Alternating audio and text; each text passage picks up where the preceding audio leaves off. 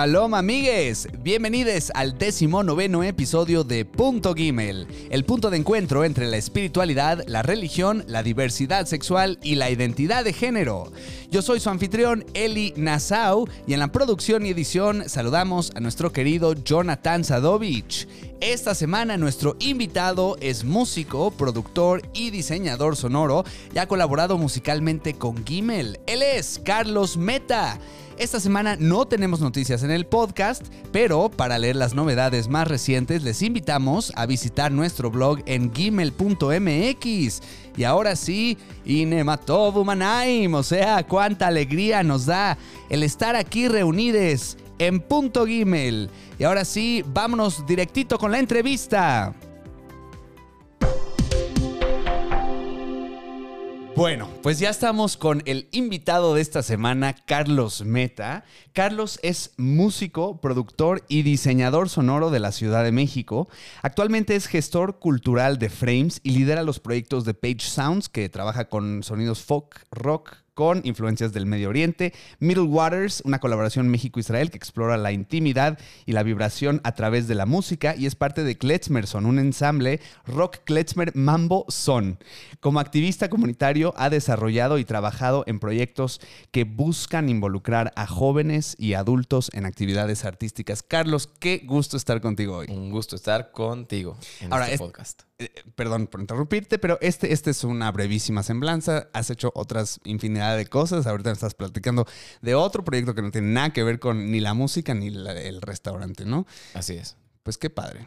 No sé cómo las... No me aburro. No te aburres. No me aburro. No sé cómo tienes todo, todo ese tiempo, pero, pero pues nada. Eh, tú, y yo, tú y yo, ¿qué nos conocemos? ¿Desde hace siete años o más? Yo creo que más. O sea, creo que nos conocimos justo pues cuando eh, Gimbel salió del closet, ¿no? Se podría decir. Cuando Gimbel dijo eh, vamos a hacer un, un proyecto eh, abierto en la comunidad y, y como que empezamos a colaborar pues, con la música del video y de ahí Exacto. nos hicimos amigos. y luego colaboramos en primario Exacto. y con los perritos. O sea, creo que tenemos muchas cosas en común. Sí, sí, yo, yo he tenido el gusto de cuidar a, a una de las perritas eh, que ustedes cuidan también.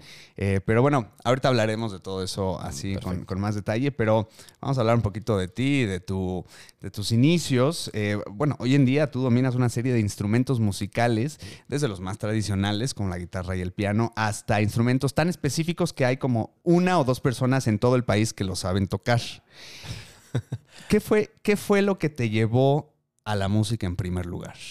no puedo encontrar como un factor específico, pero definitivamente la música me ha acompañado desde que era muy chico. O sea, veo fotos de mí cuando era muy pequeño y mi papá me está dando de comer y tengo un tecladito en, las, en, en- los pies. O estoy aprendiendo a caminar y tengo un acordeón en las manos. ¿no? O sea, mis papás ambos eh, tocaban instrumentos cuando eran jóvenes, entonces yo nací en una casa donde habían varios instrumentos musicales y pues durante toda mi infancia tuve acceso a ellos y estuve eh, experimentando, ¿no? Y, y creo que a partir de ahí fui también formando un poco mi, mi identidad en relación a, pues, ir tocando esos instrumentos y soy una persona muy inquieta y entonces... eh, eh, y soy muy malo estudiando una sola cosa, entonces como que me clavaba en aprender un poquito de esto, un poquito del otro, un poquito del otro. O sea, no, no, no domino ni un instrumento al 100% o ni siquiera al 50%, pero sí como que me ha gustado ir tomando un 10%, un 20%, un 30%, como distintas cosas por que soy un muy mal alumno. Entonces me aburro muy fácil. Eh, Quizá no, no, no trabajas con maestros, pero tú eres un autodidacta Sí. nato. Eso está increíble. Eh, ¿Te acuerdas cuál fue la primera canción que te aprendiste y cuál fue la primera que compusiste? La primera que me aprendí, no me acuerdo de los nombres, me acuerdo que toqué, justo ahí había una canción en mis clases de piano que se llamaba Fandango Ujú. y me acuerdo muy bien de esa canción porque fue la primera canción que yo extendí. Mm. Bueno, que me acuerde. Eh, entonces agarré y tocamos la canción con la maestra. Le dije, oye, pues le compuse una segunda parte. ¿no? Yo debe haber tenido unos ocho años, nueve años. Y eh, me acuerdo muy bien de, de haber como tomado los elementos base de esa canción y haberla extendido y que la maestra como que no le ha encantado la idea.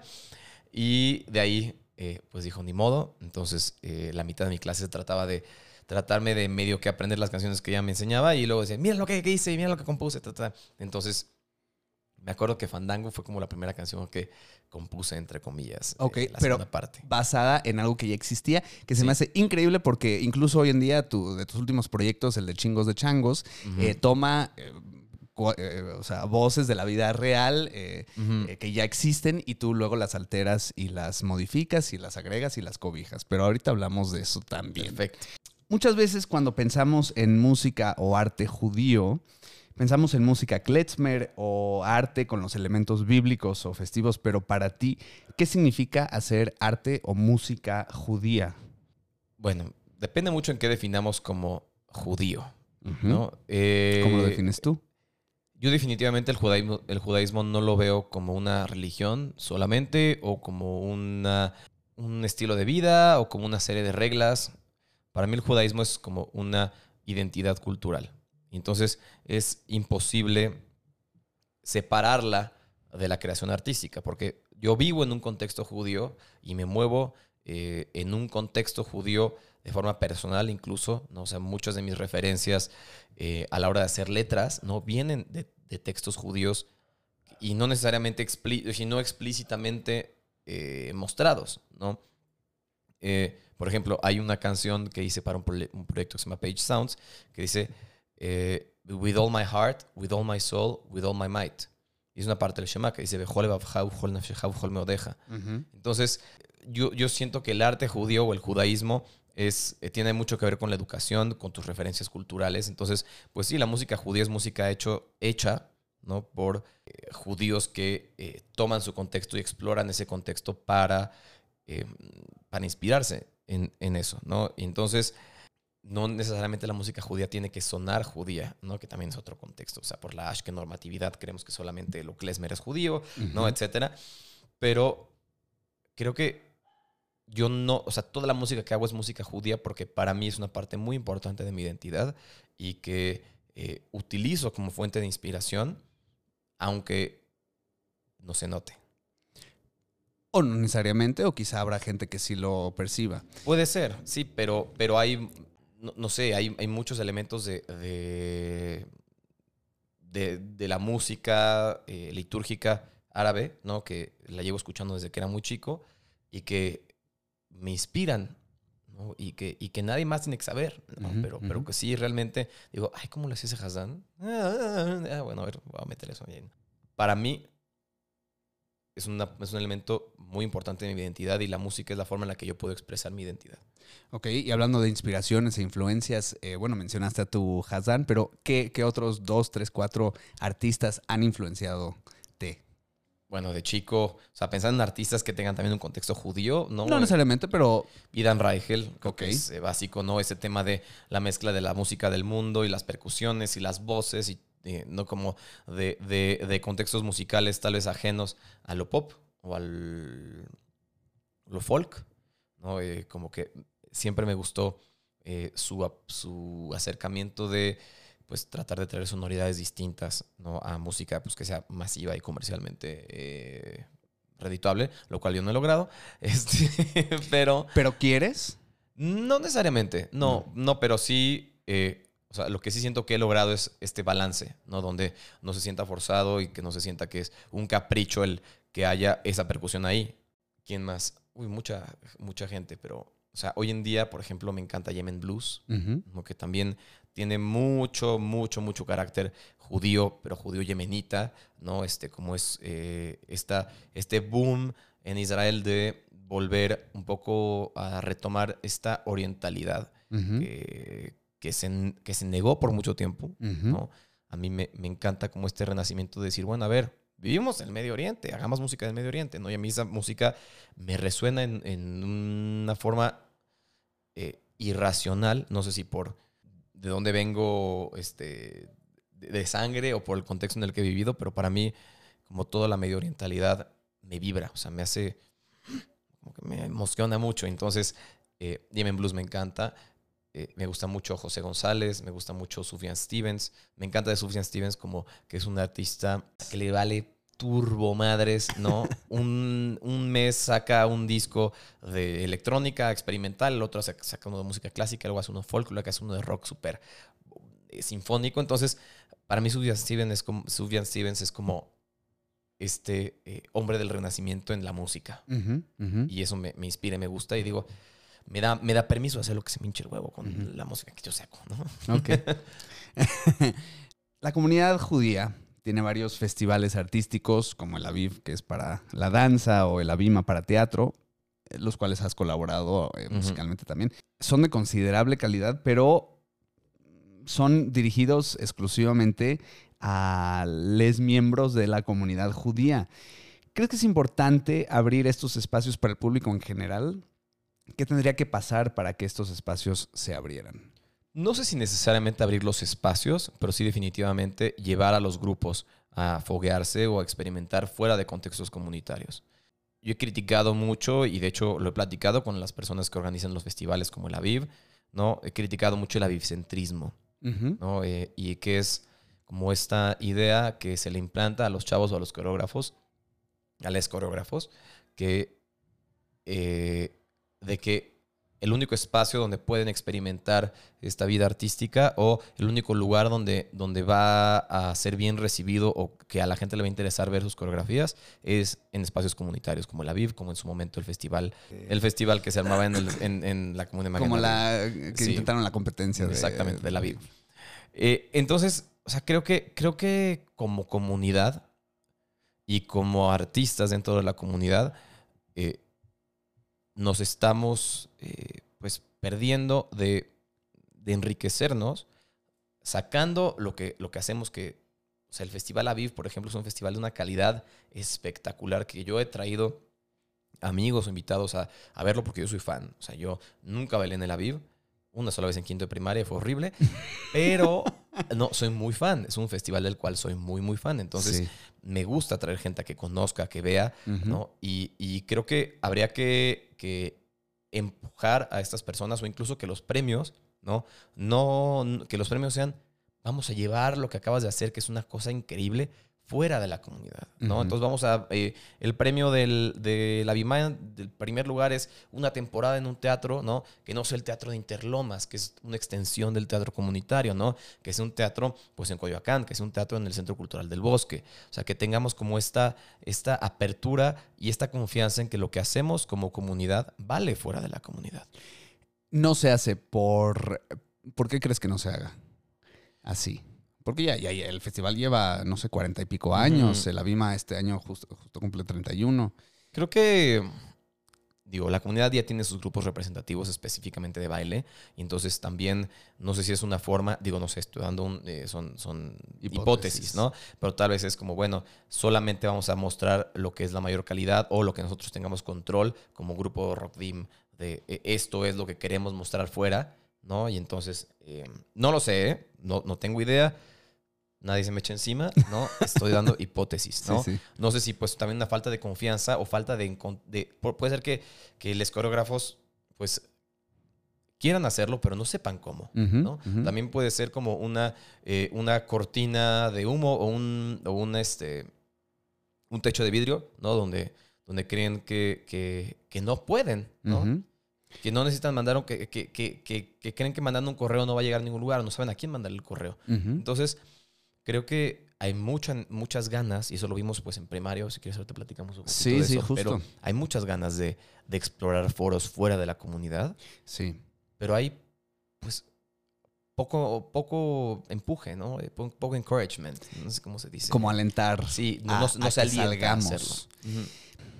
Es una comunidad hermética.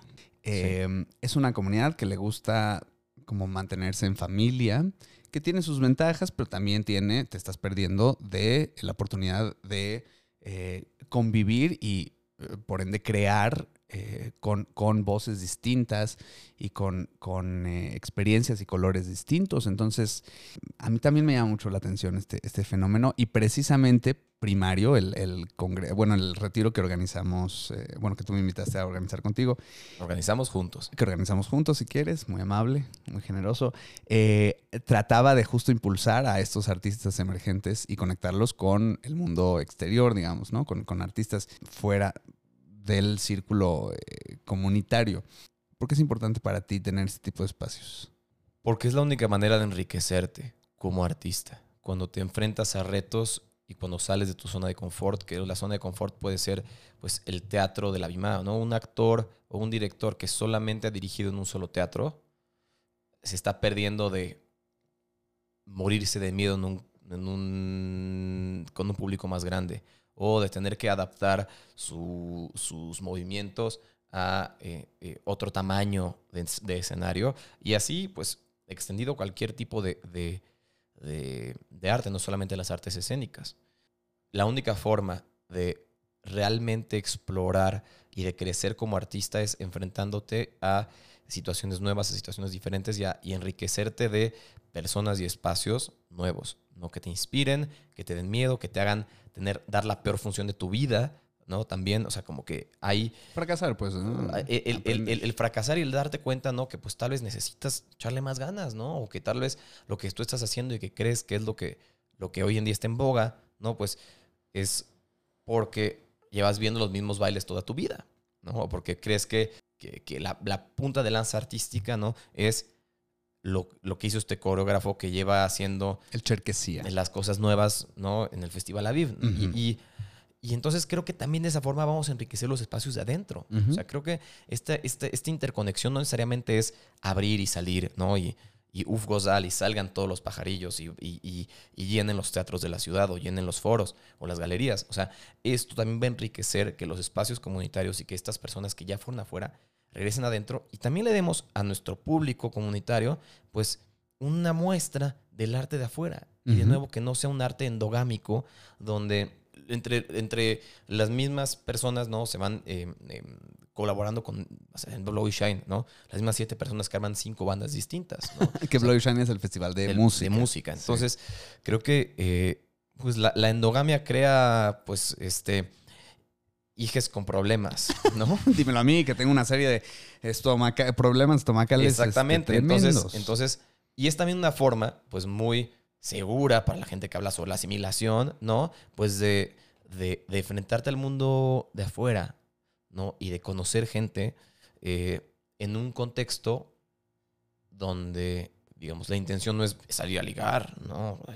O sea, yo no tengo absolutamente nada en contra de los matrimonios mixtos o de las relaciones fuera de la comunidad. Cada quien hace su, ya que estamos en explícito, cada, quien hace su, culo, su papalote, ¿no? Sí, sí. Entonces, eh, o sea, creo que el, el, el tener estos espacios nos va a permitir incluso ¿no? romper esta asfixia que sienten muchos artistas dentro de la comunidad de decir, aquí no puedo.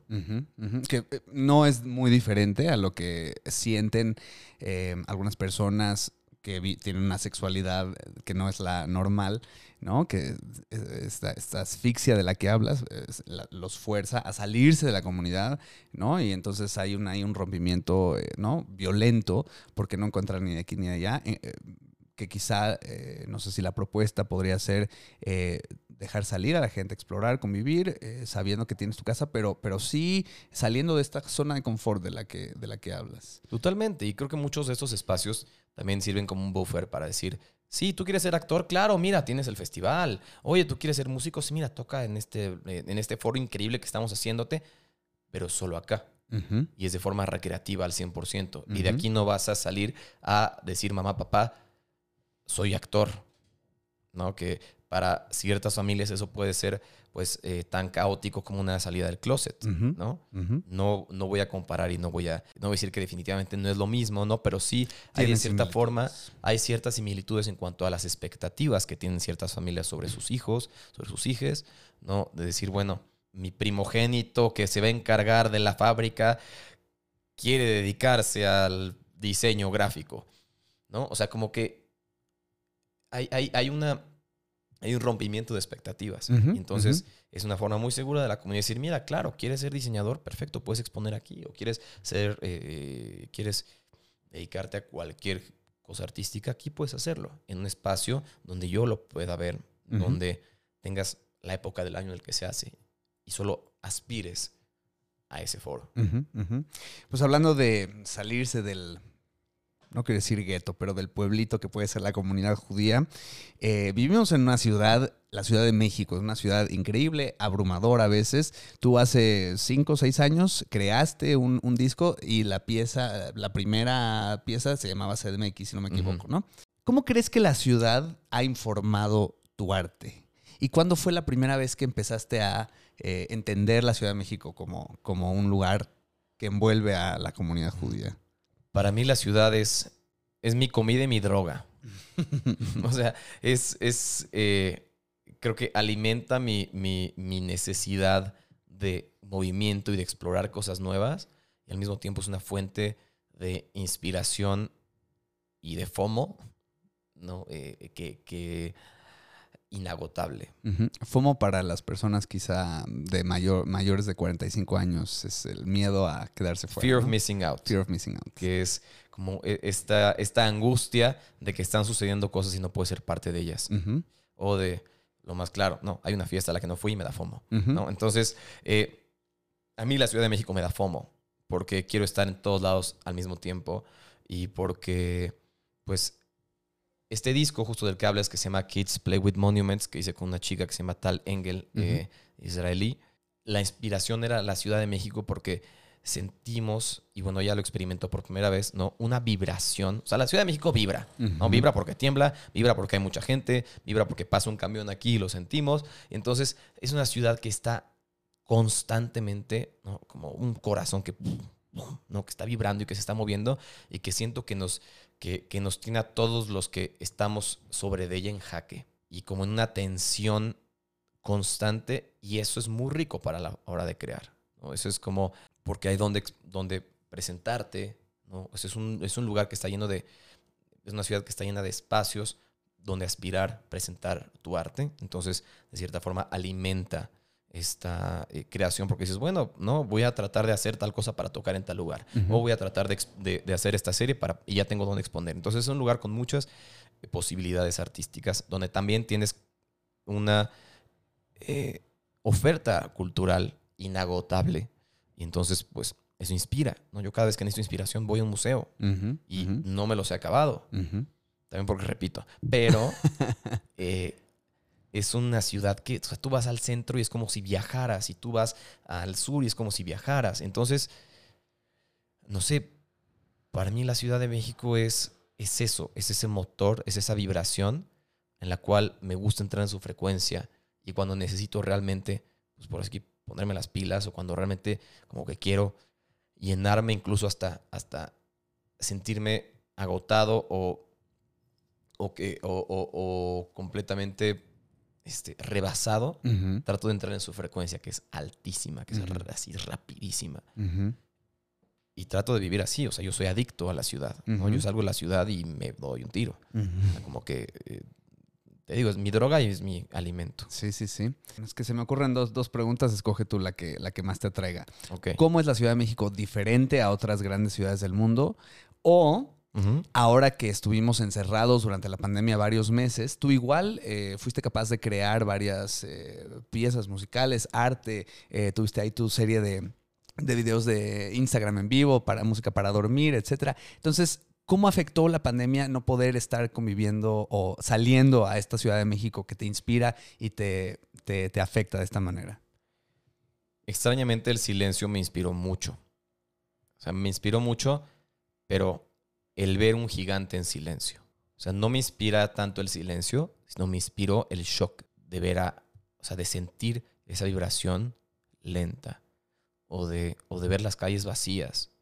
Y pues me di cuenta que no necesito tanta droga, ¿no? Para, para crear, porque fue como de los periodos, pues, de los periodos más creativamente ricos, pero pues porque también no teníamos trabajo y tenía mucho tiempo y tenía mucho tiempo en mi estudio, pero definitivamente creo que la inspiración cambió a un sentimiento como de, extrañamiento. Y entonces me inspiraron cosas distintas.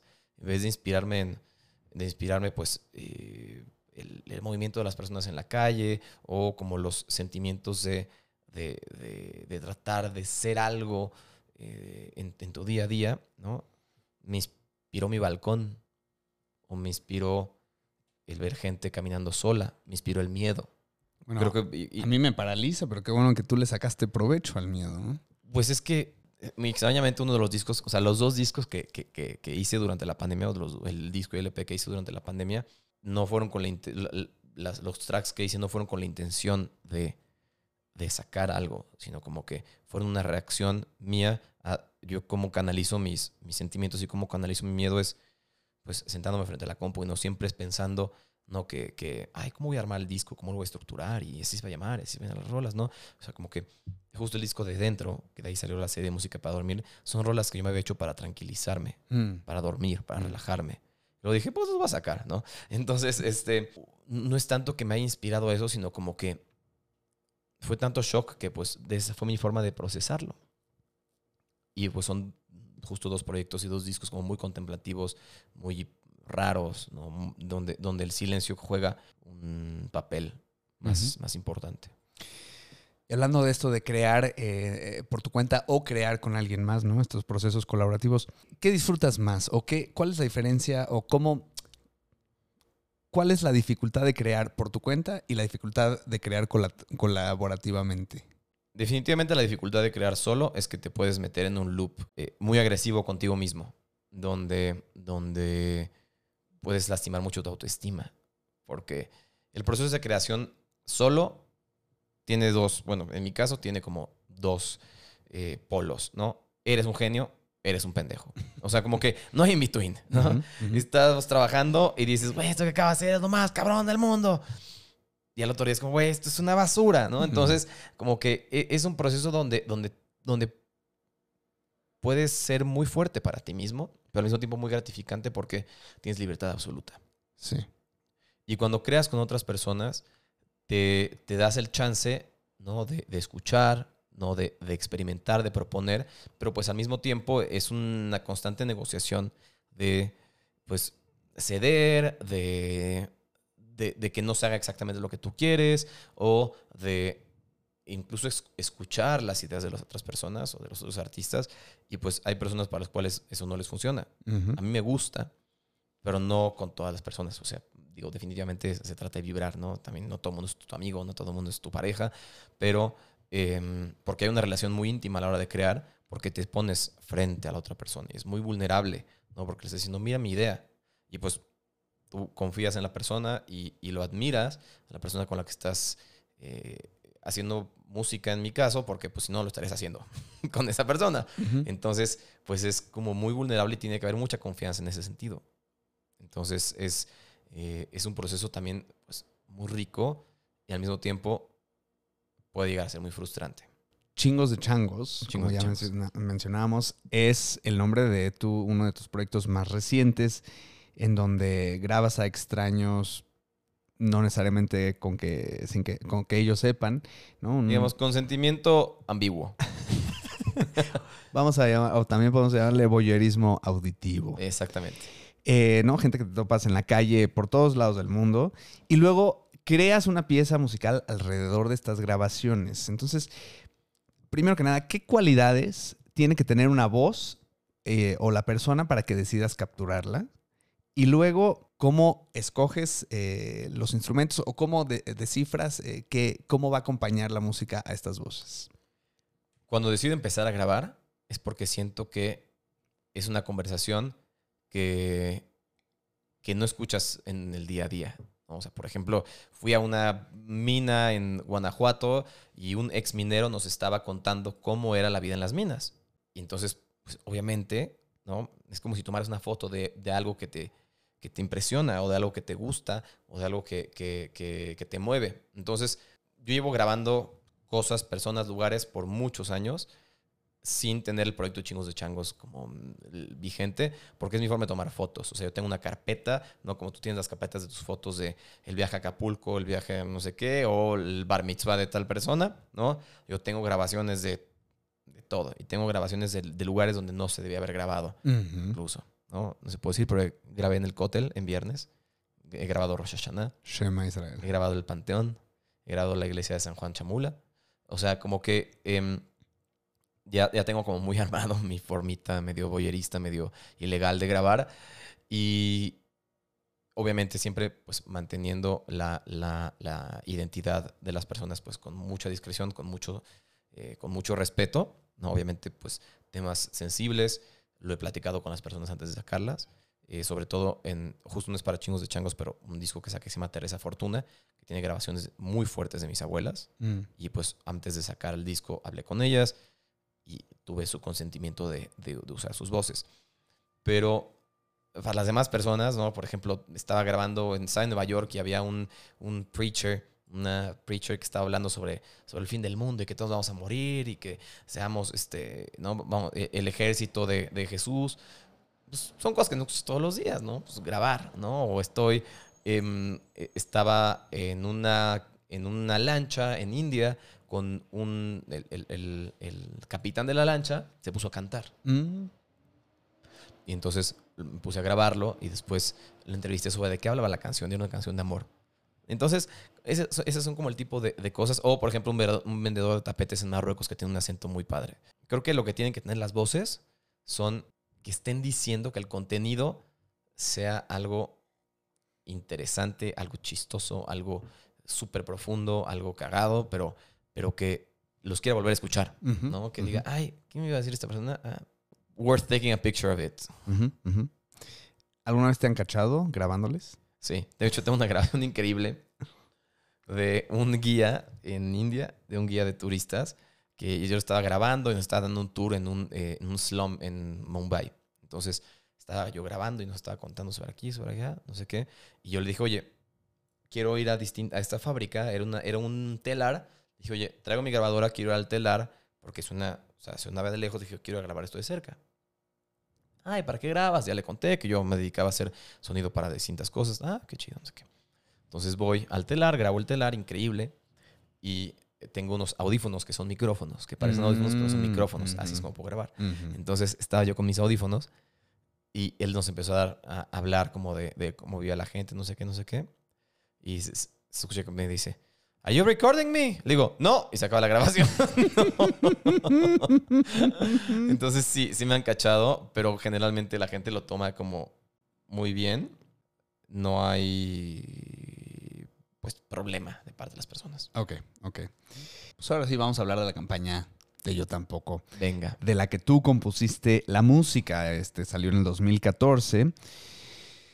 Bueno, tú, tú y tu familia se vieron directamente afectados por su involucramiento en la campaña, tanto positiva como negativamente. ¿Cuál fue la mejor y la peor reacción que surgió a raíz de esta campaña para ti? La peor reacción creo que fue no de la gente que, que se opuso directamente a ella, sino de las personas que en petit comité decían, yo estoy de acuerdo con, con lo que están haciendo, pero por mi posición en la comunidad o por mi familia o por, por mis va- valores, no lo puedo decir de forma abierta. O sea, creo que el- la peor reacción fue el no tomar una postura. Porque hubieron muchas personas que se acercaron con mi papá y le decían, oye, no, es que lo que estás haciendo está bien, pero pues hay que manejarlo en quedito, ¿no? O, o tú no lo puedes eh, decir así porque eres tal figura de la comunidad, entonces, eh, pero, pero tienes todo mi apoyo de forma personal, pero no de forma eh, institucional por lo que yo represento en tal institución. Y la mejor reacción fue el mensaje que recibí de mi ahora esposa, que me dijo, oye, ¿tu papá es esta persona? Y yo así de, sí. Ah, mucho de lo que están haciendo, lo que necesites de mi parte. Y de ahí empezamos a platicar.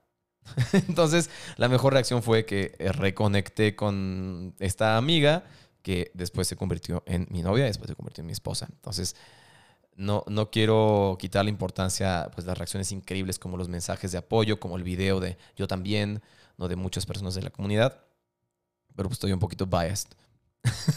Se entiende, se entiende. Pero, ¿quién hubiera dicho que la campaña hubiera creado Shida Hassi? ¿no? Ah, sí, Este, ¿no? Qué bonito. Qué, qué orgullo. Qué orgullo nos da. y el que hayas participado también, también, también. En la parashá de esta semana, Órale, sí, vamos a ir para allá. Jacobo, o Jacob, se enfrenta con su hermano, se reconcilia y luego le asignan el nombre de Israel en un tipo de reinvención y descubrimiento personal. En tu caso, te has sabido reinventar no solo como artista, pero también en cuanto a tu look. La mitad inferior de tu cara ha pasado por varios cambios desde una barba tipo Herzl hasta bigote tipo Dalí, como el que más o menos tienes ahorita. ¿Cómo sabes cuando ya es tiempo de reinventarte, de cambiar? ¿Está ligado a tus proyectos artísticos o tu barba tiene su propio tiempo? Mi- no, es 100% independiente de mis proyectos artísticos. O sea, de hecho, antier me corté la barba que ya estaba como por hasta acá. Y, y no sé, no, cuando me lo estoy agarrando mucho. O sea, tiene, hay, hay una, perdón por la respuesta como tan burda, pero tiene una nula relación con nada. o sea, es solamente, pues ya, se va. Como que quiero un, quiero un cambio, me, me- ya, me, ya me hartó, ya me dio calor, ya me dio flojera rasurarme, entonces pues la voy a dejar por unos meses. Realmente no lo pienso. O sea, es más bien, es de las pocas cosas que no lo pienso en lo absoluto. Ok. Es como mi Solo escape fluye. de fluir, de me voy a rasurar, así salgo del, del baño y ya no sabe cómo voy a ver. ¿no? O sea, es como ¿Cuál es tu mejor tip para cuidar del vello facial? no le pongas nada. Nada. Nada. Cuando peor tuve la barba es cuando le ponía aceites, cuando le ponía que la cera, que el jabón especial. Literalmente, mi barba mejoró cuando la dejé en paz. Cuando no la retoco, no le quito, no le pongo, solo le corto aquí tantito el, el- el bigote para que no me lo muerda. Pero de aquí para acá y ya. Mm, El cuerpo es muy, y sobre todo la gente que tenemos barba, como tú o como yo, que es muy tupida, el cuerpo sabe por dónde crecer. Y ya se genera sus propios aceites y, y el cuerpo es muy sano en ese sentido, ¿no? Entonces, lo mejor que le puedes hacer a tu barba es dejarla en paz, ok. dejarla crecer. Ok. Muy interesante. No, no me lo hubiera imaginado. ¿Qué te provoca cuando oyes la palabra Dios? Depende de quién lo diga. Ahora en este momento. Es que depende mucho del contexto, porque yo no creo en Dios. Ok. Es algo que... O sea, no creo en el Dios en el cual me dijeron que debía de creer más bien. O sea, no creo en, en un Dios paternalista, no creo en el Dios... No creo en el Dios de Abraham, ¿no? O sea, no creo en este Dios que te da instrucciones. No creo en ese Dios que nos hace, ¿no? Evitar el tocino. No porque me gusta el tocino, sino porque se me hacen eh, pruebas muy sencillas para decir, ah, pues yo ya cumplo con cierto Dios.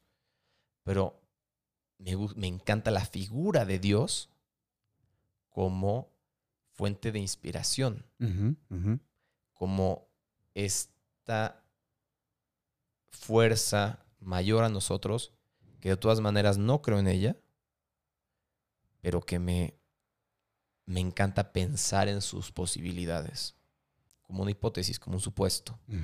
Entonces, cuando las personas que se dictan por Dios hablan de Dios, no me late.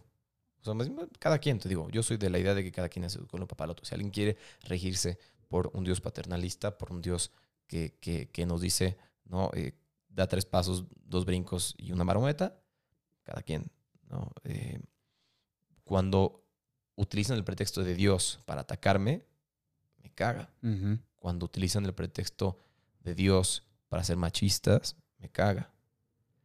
Pero si la gente utiliza el pretexto, eh, la, la palabra Dios para hablar de un, un apoyo, para hablar de un- una guía, pero de una guía que, que- permisiva, de una, de, de una fuerza personal, Me, me- me gusta. Y, y me parece muy rica y muy válida.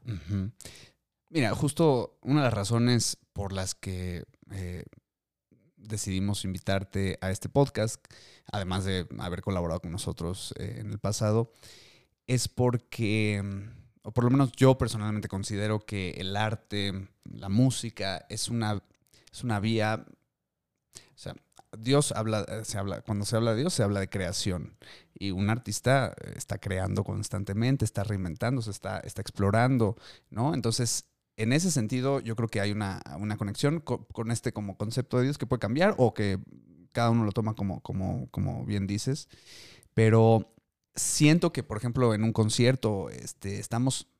¿no? Es muy diferente a estar en la sinagoga, frente a un escenario, frente a alguien que está cantando. Eh, Eso me encanta, ¿eh? Interpretando. Me encanta ir a la sinagoga, por Ajá, eso. Ajá, Porque es, es un una- concierto gratis. Y ento- Siempre cuando pagas tu membresía de la comunidad. claro. Pero, pero Se siente gratis. o sea, hablar, hablar de experiencias religiosas, yo, te- yo creo que también se vive en un concierto, eh, se vive en, eh, en el cine, se vive como en estos espacios donde estamos congregados, hay una comunidad de personas, que puede ser el público que asistió ahí como por, por casualidad, o, o alguien que te sigue, ¿no? Eh, como, como gente que va a la sinagoga a, a oír este, las rolas de la Torah, Las rolas de Dios. las rolas de Dios. Y todos los Hazanim son bandas de covers. Es- decir, ¿no? Eh, pues definitivamente el arte tiene una eh, tiene una relación con la religión y la, la religión tiene una relación con el arte. Sin embargo, creo que la principal diferencia es que un concierto no te indica una forma de vida. O Mm. sea, un- un- una experiencia artística que puede tener tintes religiosos, tintes mántricos, tintes eh, eh, incluso como meditativos, no tiene una intención de control social. Entonces, definitivamente, el pretexto de la creación es una forma muy linda de decir, no, los artistas somos creadores y Dios es creador, entonces el arte tiene que ver con Dios. Sí, sin embargo, la intención de las personas que van a un concierto es, un, es una intención, pues, eh, eh, tal vez incluso puede ser sanadora, ¿no? Pero no hay una confianza en que el artista les va a resolver la vida o que su fe en el artista es la verdad absoluta. Definitivamente podemos tener experiencias religiosas en todos lados. Podemos tener experiencias religiosas subiendo una montaña. Y puede ser la forma de conectar con Dios, que Dios es esta eh, inconmensurabilidad del universo. Pero el ir a una sinagoga, ¿no? Eh, no solamente por el tema social, sino por el tema como de, fe, en mi caso, personalmente, no, no, no, no me parece que tiene como la misma eh, fuerza, que más bien tiene mucho más fuerza o tienen como mucho más responsabilidad las personas que dirigen ese servicio que un concierto. Ok. Perdón. No, no, no, perdón, no, al contrario, este nos deja pensando. Y justamente, qué mejor que crear preguntas, hacer preguntas, cuestionarse, que es lo que a veces hace la religión, a veces hace el arte, poder acomodar un poco nuestro, nuestro, nuestro propósito, o no, pero, pero bueno, con eso vamos a dejarlo ahí. Dejémoslo ahí. Es una, Vamos a, vamos a terminar. pregunta abierta. Sí, exacto. Vamos a terminar con las preguntas de, de Shabbat. Son estas tres preguntas ráfaga, lo primero que se te venga a la mente, Va. inspiradas en los elementos, algunos de los elementos de Shabbat. Entonces vamos con la pregunta de las velas sobre espiritualidad. ¿Qué ilumina tu vida? ¿Qué le da sentido a tu existencia? Eh, actualmente, los perritos. Ok. Ayer adoptamos un nuevo perrito. Felicidades. Gracias. Después de eh, haber perdido a nuestro bebecito. Entonces, y no, no sé, o sea, los, los perros son, me hacen muy feliz. Ujú, ujú. Los perritos iluminan mi vida. Pregunta de la Jalá sobre conexiones como la trenza de la Jalá. ¿Cómo estás conectado con el mundo? ¿Qué comunidades o grupos de personas son las que enriquecen tu vida? Mm, mi familia, principalmente, somos como, como tribu. Mi familia, mi familia extendida. Mis amigos, sobre todo mis amigos de la banda. Hoy en día estoy muy cercano con ellos, de una de las bandas. Y las personas con las que trabajo todos los días, que para bien o para mal nos vemos más que con mucha gente. Entonces, eh, sí, la gente que frecuento, yo no tengo tanto comunidades virtuales o comunidades digitales, sino la gente como que con la que convivo así cara a cara, COVID a COVID. ¿no? Ojalá que no, pero que usen tapabocas. Eh, pregunta del vino sobre fiestas, pasatiempo y ocio. ¿Qué haces para divertirte? ¿Qué te hace vibrar alto? Mm, me gusta el mezcal, me gusta el Ujú. mezcal, me gusta la cerveza, me gusta ir a bares, Mm. me gusta eh, ir a conocer ri- rincones de la ciudad, ¿no? Me gusta ir al centro, me gusta ir a perderme a, a Tlatelolco y luego de ahí pasar a Lagunilla y luego de ahí irnos al desierto de los leones. Me gusta mucho, mucho moverme, salir, salir de la ciudad. Muy bien, pues Carlos Meta, hemos llegado al final de esta entrevista. Muchísimas gracias por estar con nosotros. Regálanos tus redes y dónde la gente te puede escuchar. Eh, bueno, tengo una página de internet que es carlosmeta con doble T punto com. Ahí están eh, algunos de mis proyectos personales y algunos de los proyectos como comisionados que, he hecho. Me pueden encontrar también en Spotify. Tengo bastantes alter egos eh, para una playlist que se llama Carlos Meta Full Works. Y pueden encontrar pues, todo lo que está afuera en Spotify. Y mi Instagram, que es arroba el meta con doble T. Y ya no tengo nada más. Ok, yo creo que con eso ya tenemos para, para varios rato. Pues muchísimas gracias, Carlos. Amigues, gracias por acompañarnos esta semana. Les recordamos que nos pueden seguir en nuestras redes sociales en Gimel MX y también nos pueden escribir un correíto a contacto arroba gimel.mx. Compartan este podcast con su gente querida y les agradecemos muchísimo por estar con nosotros. Yo soy su anfitrión, Eli Nassau, y agradecemos a John Sadovich en la edición y producción. Que tengan una excelente semana, semana de paz. Shalom, amigues. Las opiniones expresadas en este podcast son exclusivamente de quien las emite y no necesariamente representan la opinión de Fundación Gimel AC y sus afiliados, por lo que nos deslindamos de cualquier responsabilidad de las opiniones de les invitades.